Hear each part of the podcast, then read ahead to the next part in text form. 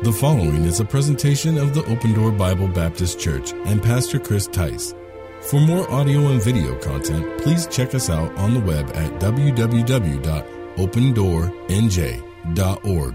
Habakkuk got burdened over his circumstances. As a matter of fact, Josiah, when he began to reign in 609 BC, he, he had set some great reforms to the nation of Israel. They were worshiping God. He had brought, uh, again, them back from captivity. But yet, the kings that came after him forgot God.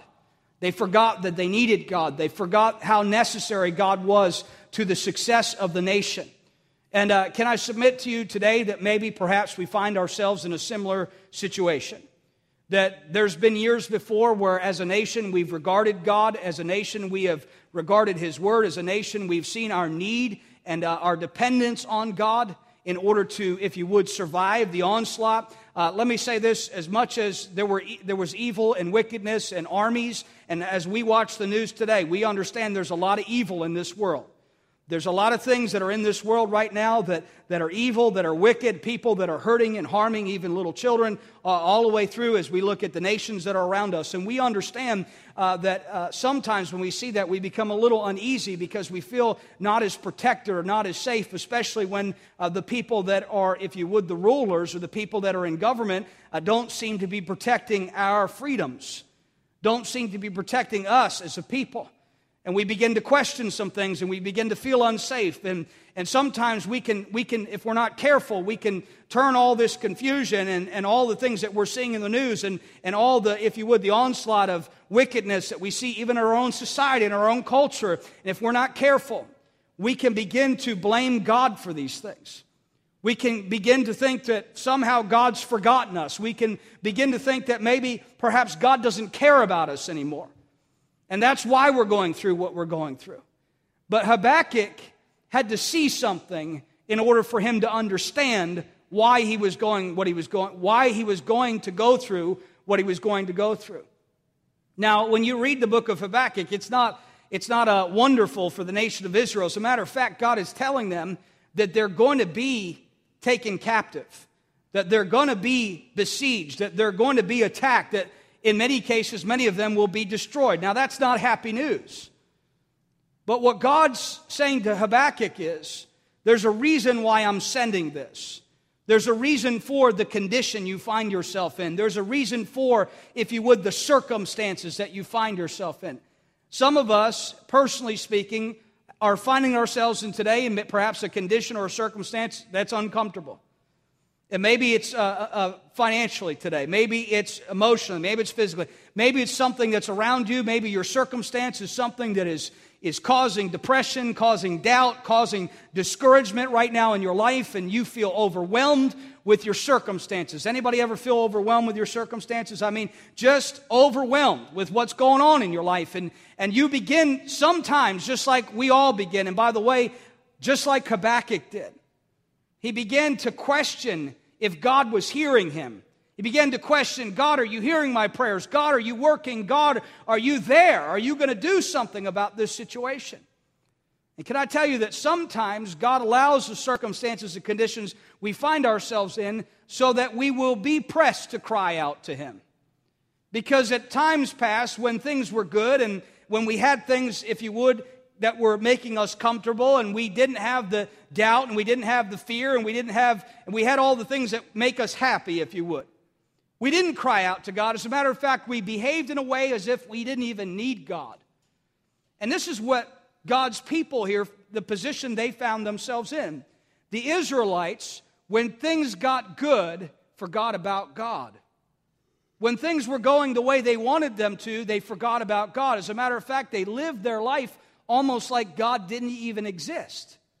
They were living their lives almost like God wasn't even around. And can I submit to you that many, uh, many people in our culture today, even in the United States of America, we have the freedom to assemble like we do uh, today, and where we can do, if you would, as we want religiously, that people that call themselves Christians are living their day to day lives like they don't need God.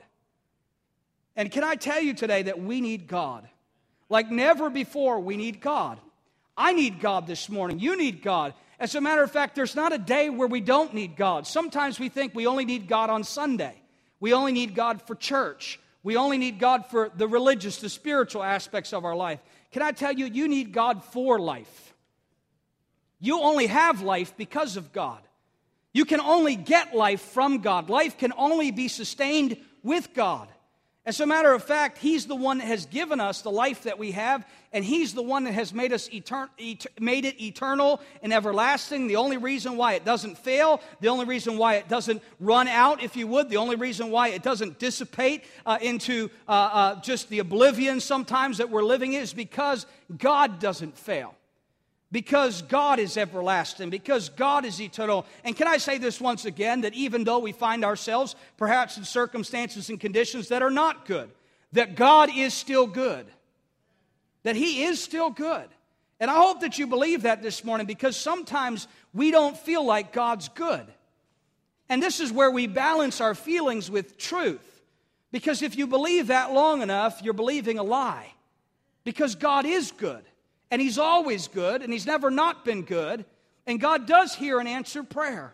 And God does care about your circumstance. You know what the enemy wants you to believe this morning? That God doesn't care about you, that He doesn't care about your life, that He doesn't care about your troubles today, that He doesn't care about your condition today, that He doesn't care about your circumstances today, so that you'll have this attitude about life that who cares? Who cares? And you know how many people take that attitude? You ever see, uh, you ever see a little guy uh, when they're, they're, they're playing a sport and they start losing? Well, one or two things happen. Either they get something in them and they start to fight harder. And I love watching that. How about, how about you? They love to watch the underdog fight back when they're down.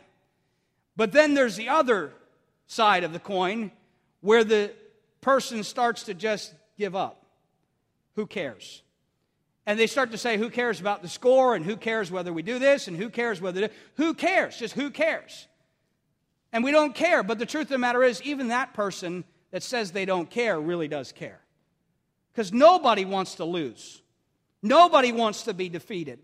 And some Christians are saying today about America, who cares? And about their marriage, who cares? And about their family, who cares? But you know, as much as I'm hearing that, I know that they do care. They just feel defeated. They, they, they feel like there's nothing, there's nowhere to go, there's nothing to do. But can I submit to you this morning? There is a place to go, and it's God. And it's always been God.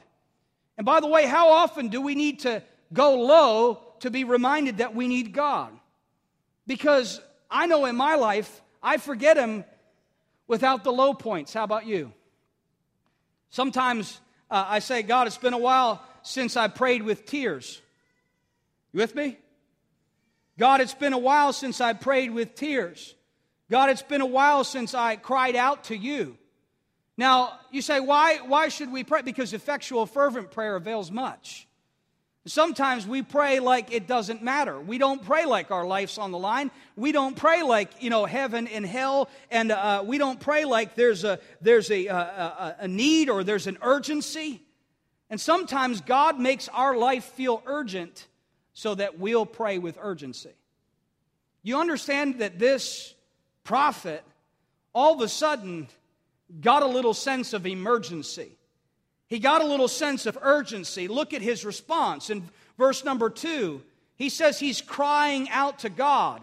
And I said it, it, he's calling out to God. The first word, cry, uh, comes from a word that means just calling out to God. The second word means weeping and wailing and screaming it's a little bit heavier than just calling to Him. It's, it's like, I need you to work. God, I need you to respond. I need your help.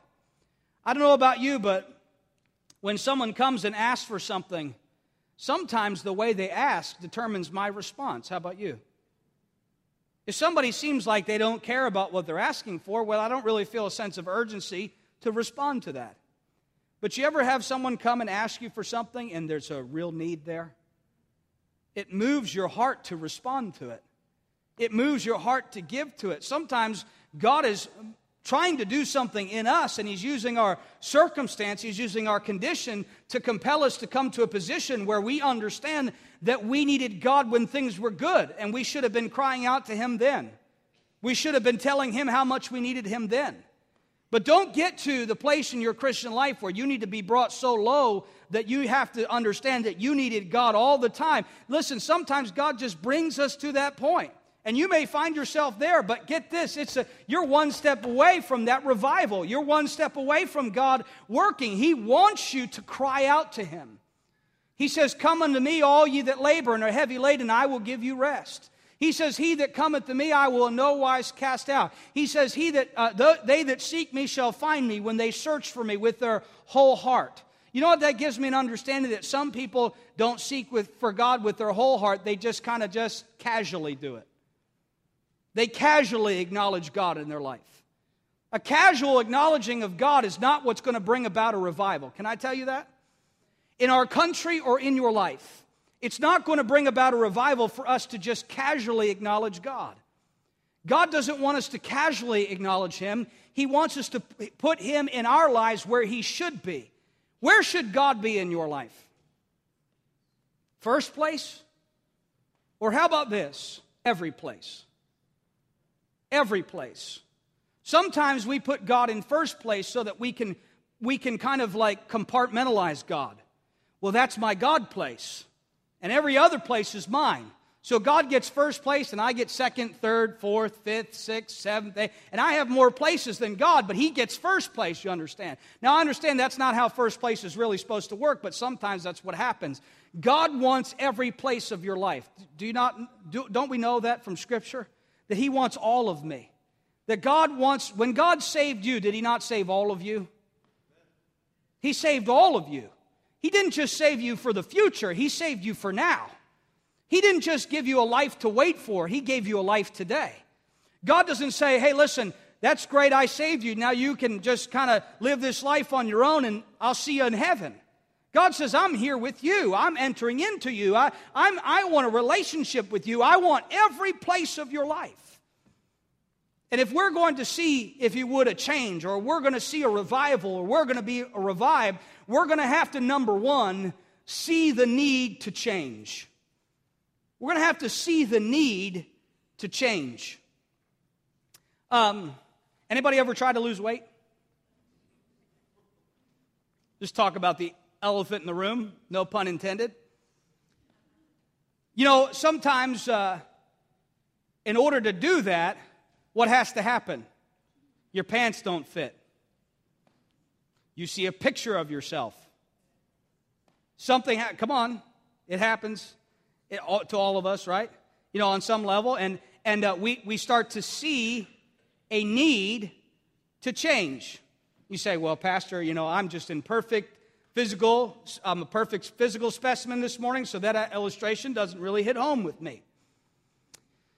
Well, I don't know what illustration would hit home with you, but in order for you to change from what you are today, you've got to see a need for it. You've got to understand that there's a need for you to change, or you'll never change. And by the way, it doesn't matter if everyone else tells you that you need to change.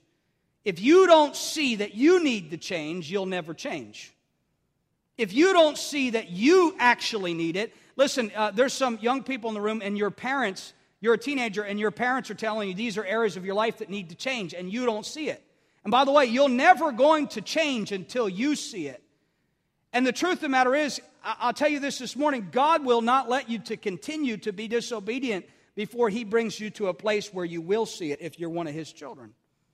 He's gonna, He's gonna, He's gonna show it to you. They, they call that, you ever hear in the world, they call it, what do they call it? Intervention a group of people get together and they, they try to show a person what their life is doing.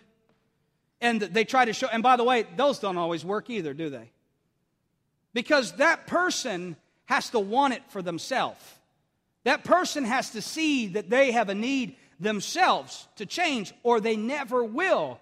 And here's the truth this morning if you want to change, that's great, but you won't change until you see a need to change. Some people want to change, but they don't see the need to change, and that's why they stay the same. They look at themselves and they say, Well, this is okay. How many know you don't get what you expect, you get what you accept? Expectations are not always met. You with me? We don't always get what we expect, but we do get what we accept. In other words, you're going to get whatever you accept in life. If things happen to you and you accept that, if you if you have behaviors in your life, or how many how many anybody parents here, I understand this. I don't get from my children what I expect, I get what I accept. If I accept a behavior, that's what I'm always going to get. And by the way, if I do that with myself, that's what I'm always going to get. It comes a time to where we start to say, I don't accept this in my life anymore. I don't want this in my life anymore. I want to change. I want to be different than what I am. And if you're sitting where you're at and you think, no, what needs to change is my circumstance. What needs to change is my condition. What needs to change is my surrounding. What needs to change is my environment. You can take a person who needs a change and put them in Bermuda or put them in the Bahamas or put them in Hawaii or put them in wherever your place favorite place to go is. You can put them on the perfect beach in the perfect environment and it doesn't change them. Because an environment doesn't change you. You change on the inside. Real change happens when you see a need to change. And you can put a person that doesn't have peace in the most peaceful place in this world and they still don't have peace. Why? Because peace is not the absence of trouble, it's the presence of God. Peace is not my circumstances being perfect, it's God being with me. Peace is, comes from God. Jesus said, I'm peace. My peace I leave with you. My peace I give to you. The fruit of the Spirit is love, joy, peace, Peace comes from God, it doesn't come from our circumstances. How many know that you need peace today when it's not so good? I need peace when things aren't great, when my circumstances aren't good. I need peace then more than I need peace when things are good. So I understand it doesn't come from my optimal environment. It doesn't come from things being great. It comes from God. And if you need peace, listen, some of you are wrestling with God because you're telling God what needs to change in your life, and God keeps telling you, no, you need to change. And you're saying, No, God, I'm, I'm fine. I'm fine. I don't need to change. You see, see, my wife needs to change, and my kids need to change, and my job needs to change, and my boss needs to change, and everybody in your life needs to change except you. You understand that's the problem when we have that perspective. If you think everything in your life needs to change and you don't think you need to change, then you're not looking in the right place. It's not until we look at God face to face that we understand that we need the change. Isaiah said this when he saw God high and lifted up. He said, Woe is me, I'm a man of unclean lips, mine eyes have seen the king. Nobody ever looked at God and thought well of themselves. Nobody ever, listen, the more you feel good about yourself, the less you feel you need God. The greater your perspective, the greater uh, your uh, if you would, nearness is to God, the less you think of yourself and the more you understand how much you need God. Moses couldn't see God because God said, If I show you, if, if we stand here face to face, you're going to be destroyed because you can't, physically speaking, handle this. That's our God. And when uh, Habakkuk finally got it, he said, he said, I see something, Lord, but I'm understanding these circumstances because a change needs to happen. And it's not going to happen in the circumstance, it's not going to happen in the country until it happens in the hearts of the people of that country first. That's what God showed Habakkuk.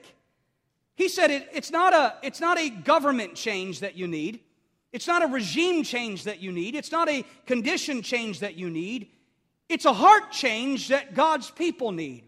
Come on, what's the formula for revival? We get from 2 Chronicles 7:14. If my people which are called by my name shall what? Humble themselves and pray and seek my face and turn from their wicked ways. See, isn't it amazing that sometimes as Christians, when things are dead, when things are dormant, when we're not really worshiping God, living for God, if you would, Christianity doesn't seem so exciting to us anymore. The problem is, is that God didn't become less appealing. Listen, God hasn't changed, has He? He's the same person that you met the day you got saved. He's never changed. So if you're unhappy with God today, who changed? You or God? You did. Who needs to change? You or God? You do. I do. And when we see God, we see ourselves for what we are. And when we look into the perfect law of liberty, it's like looking into a mirror because God is always honest with us, isn't He? That's why sometimes we don't like talking to Him because we know what we're going to hear from him. God says, This is an area of your life that needs to change. You say, God, uh, listen, He says, I am the Lord, I change not. God doesn't change because He doesn't need to change. But who needs to change? We need the change. And we've got to see a need for change. We need to be revived from complacency to caring, to caring about our condition, to caring about our family's condition, to caring about our marriage's condition, to caring about our nation's condition. One of the saddest things I'm seeing today is a bunch of Christians saying they don't care anymore. Because if you would, it feels like you're losing. And it's easier to say, like that kid, I don't care because I know I'm going to lose, if you would, than it is to start getting a burden and get a fire in you to start caring again and push forward knowing that God gives us the victory. When, when things are down, when, sir, listen, when has God ever needed circumstances to be optimum to win? When has He ever needed conditions to be prime in order to bring blessing? As a matter of fact, we know our God shows up when everything's down. We know our God shows up when all everything's in disarray, when the walls are torn down and everything is falling apart. God does his best work, doesn't he? You know why? It's not because of him, it's because of us, because usually it takes all of that in order for us to start to say, We need you, God. We need you, God.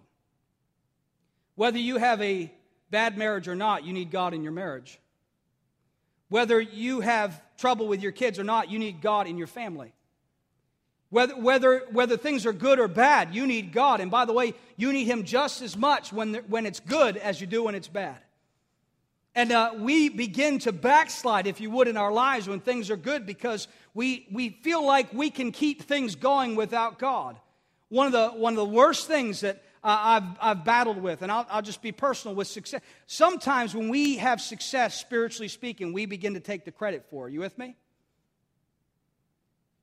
Have you ever done that in your life? You start to have some success, and then you start to take the credit for your own success. When things aren't good, it's God's fault. When things are good, it's your fault. Come on. When things are bad, it's God's fault. But when things are good, it's because you're, you're so good, because of what you did. That's not the case. When things are good, it's because of God. And when things are bad, it's because you forgot God. And that's what we need to remember. We need to change. But here's the thing even in a message like this, some people are sitting there and thinking, somebody in this room really needs this message. But it's not me. Because everything is good in my life. Isn't it sad that sometimes we're like that? It's right in front of our face and we're assigning it to someone else. Don't assign it to the person sitting next to you. Say, God, it's me, it's me, it's me, oh Lord. I need to change. Draw a circle around yourself and say, God, I need revival. Could your prayer life be better? Could your Bible study be better? Could your marriage be better? Could your relationship with God's church be better? Could your service be better? Could your witness be better? Are there areas of your life where you need change? Come on. Who in this room could say, No, I don't need anything to change? We're not perfect. We know that. So when a message preached like this, say, who's it for? All of us. As a matter of fact, it's more for the people who don't think they need it. Because we all need it. I need it.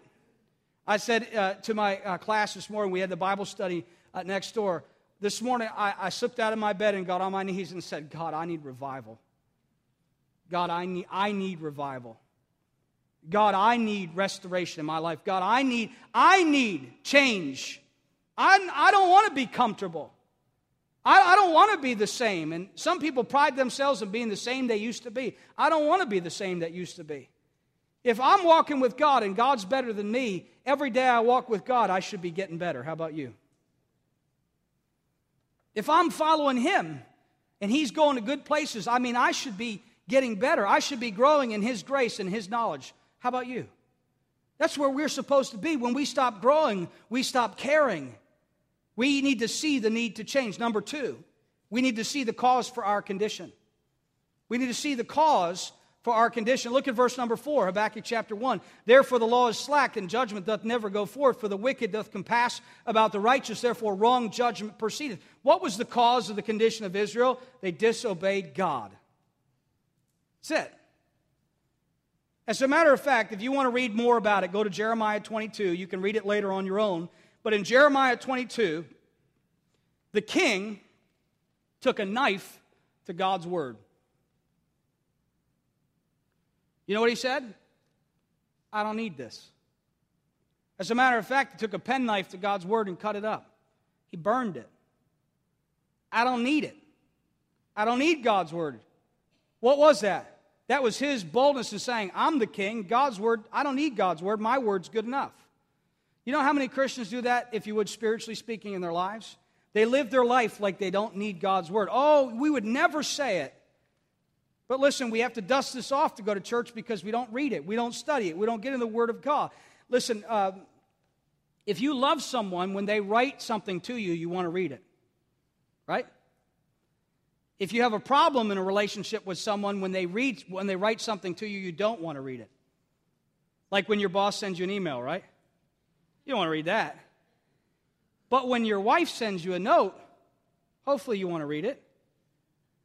If things, if things are not great, maybe you don't, but when things are good, you want to read it. As a matter of fact, you can't wait. You know, my kids give me little notes. I had one in my car this morning, I had one on my desk yesterday. They write little notes. I can't wait to read them because I know I need them. They encourage my heart. You know, Daddy, I love you. Sometimes, boy, that keep me from really losing it. Sometimes I'm having a hard time and I read that and so, boy, Somebody loves me. Somebody loves me. I don't feel like it. You say, Oh, Pastor, you're a pastor, everybody loves you. You'd be surprised.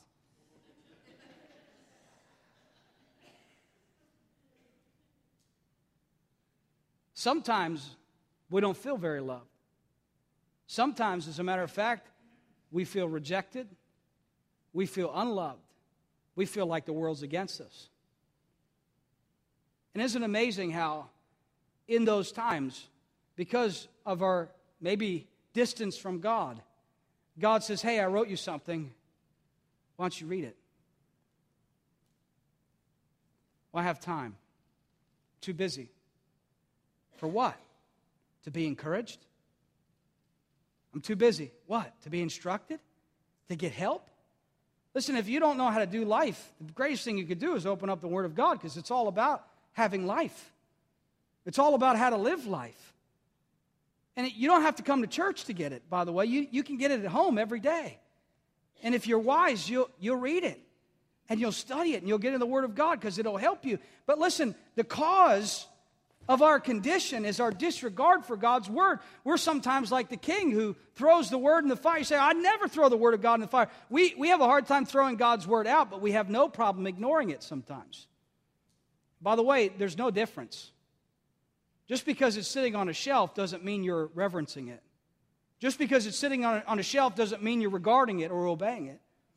And the reason for their condition was their disobedience and disregard for God's word. And God says, I'll not let you have good circumstances and good conditions if you're going to disregard my word.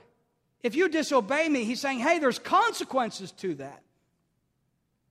They have to see, we have to see the cause. You know, we need to be revived from our disobedience to God to obedience. Revival is simply a new beginning of obedience to God. We say, God, I'm going to obey you. I'm going to do what your word says. Not because I have to, but because I'm empowered to by your spirit. I want to, I desire to, because I know it brings blessing to my life and goodness to my life. The nation's problems were caused by leaders who wouldn't obey the law.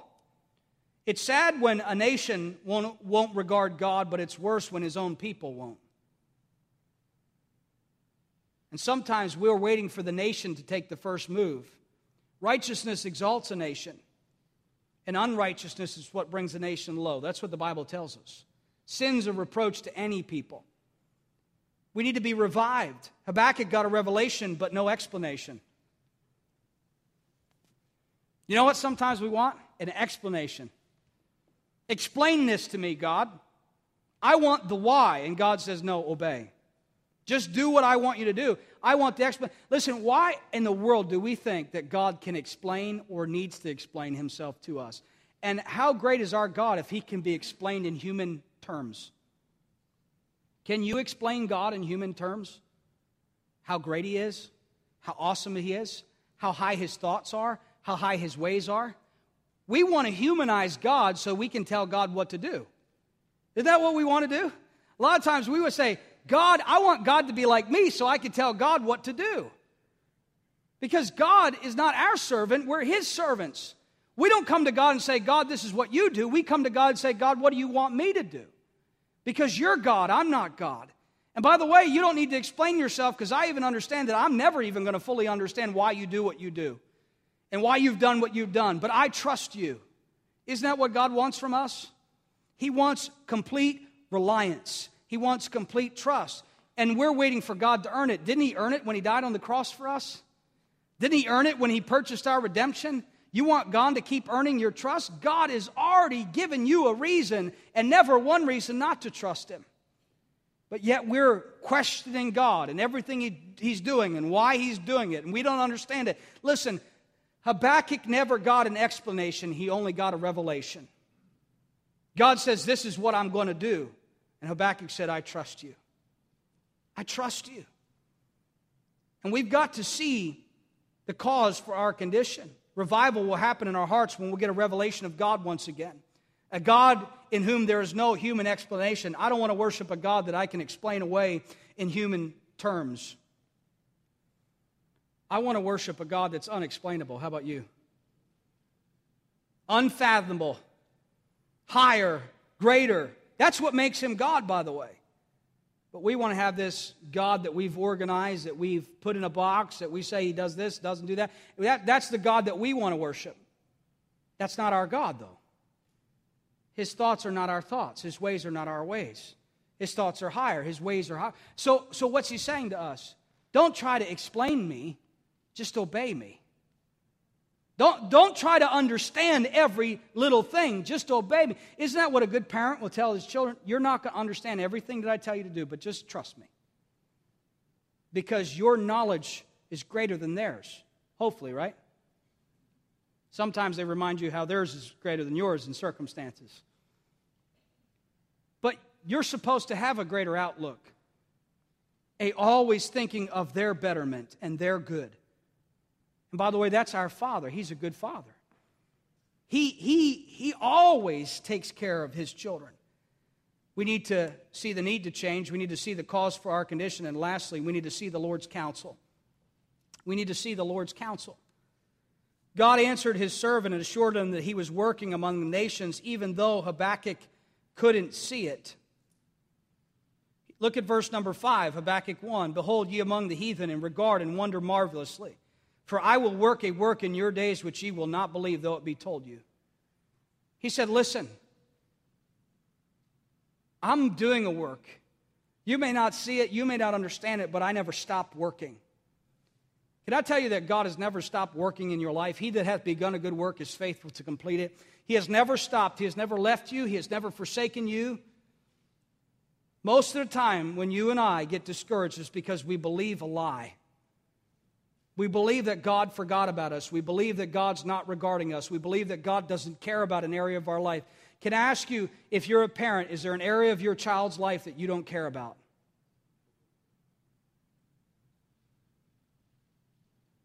If there is, we know we need to change. Start to care about that area that we've not cared about. But our Father cares about every area of our life. Whether, whether therefore you eat or drink or whatsoever you do, do all to the glory of God. Why does He say that? Because we serve a God that numbers the hairs on our head and the days that we have. He knows our breaths. He knows where we go. He knows when we come in. He knows when we go out. He knows when we get up. He knows everything about you and I. And He loves us. He loves us. And by the way, isn't, it, isn't interest one of the greatest ways to show love? God's not loving to us and saying, I'm not interested in you. God says, I love you, and I love you so much, I'm interested in the very, very smallest detail of your life. I'm interested about things in your life that you're not even interested in. I've taken interest. God has never not been interested in you. He cares about you and He loves you with an everlasting love. And nothing can separate us from that love, by the way. Height, depth, nor anything can separate us from the love of Christ. We're talking about a God who took on human flesh, who humbled himself and, and took on the form of a man, who was made in a likeness and a fashion of a man, who humbled himself and became a servant, who lived on this earth with the purpose of going to a cross to die for us, who bled and died on a cross to purchase our redemption. He loves you. And He loves me. And by the way, His actions have proven it that He loves us. And sometimes we're so quick to believe a lie, aren't we? We're so quick to believe something. We get all bent out of shape over these little different things. And God says, I care about you. I love you. And I want to revive you. I want to bring life to you. God gave Habakkuk a revelation, not an explanation. And what we always need in times of doubt is a new view of God. What we always need in times of doubt is a new view of God. You say, What are you talking about? Stop trying to make God be like you and start looking at who God really is and catch a glimpse of God. I, I guarantee you, if you'll go face to face with God, if you'll say, Hey, God, I want to know you, they that seek me shall what? Find me when they search for me with their whole heart. I give you this illustration, I'm done. I've given this before, but my kids like to play hide and seek. Anybody else? And I love when I'm the, the seeker because I can say go hide and then, you know, read a book and, you know, everything else. And... But when someone plays hide and seek, the purpose is to be found, is it not? I mean, I know you try to hide and all those things, but your kids are not that interested when you're not looking for them. As a matter of fact, what drives the game is the fact that someone is seeking you, the fact that someone is searching you out, there's someone that cares enough to come after you and look for you. It's not that exciting when you go hiding. Listen, try it at home. Go home today and just go hide, and nobody's looking for you. See how fun it is. Somebody asks you, What are you doing in the closet? I'm playing hide and seek. Why? It's fun. Who's looking for you? Nobody. Listen, close that door, walk away, and don't ask that person any more questions. The truth of the matter is, what drives the game is that someone is looking for you, someone is searching for you. The Bible says it is the glory of God to conceal a thing. You know, sometimes God He's, he's playing, in essence, a little hide and seek, not that he doesn't want to be found, but that he wants you to understand you're not looking for an answer, you're looking for a person. And some of us, our problem today is that we're looking for a person, we're looking for an answer rather than a person. I'm having a problem. What's the answer? No, God says, I'm the answer. I need happiness. What can I do? God says, I'm joy. I'm happiness. I, I need love. Uh, uh, what's the answer to? God says, I'm love. You can find it in me. I need salvation. What do I do? No, you come to me and I'll bring salvation to your life. The answer is a person. He is the answer to all of life's problems. And, and by the way, the greatest thing that you'll do is just seek for God. And by the way, the, the, the thing about God is He's saying, even though I could hide and you wouldn't be able to see me, I won't do it. As a matter of fact, he played a little bit with Moses with that, didn't he? He put Moses in his hiding spot. He put his hand over the rock, and what did he do? When he walked by, he took his hand off and he, he showed Moses just a little bit of his glory. It changed Moses' life forever. If you'll just get a glimpse of God, it doesn't mean your conditions will change. It may not even mean your circumstances change, but you'll change. And when we change, boy, our perspective on life changes. The reason for trials, the reason why we're going through hardship, the reason why we're going, and that's what we need today. We all need a change, don't we? If God has used this ministry in any way to be a blessing to you, please take a moment to send us an email to info at opendoornj.org. Also, if you would like to support this ministry financially, you can do so online at opendoornj.org. Thanks for tuning in.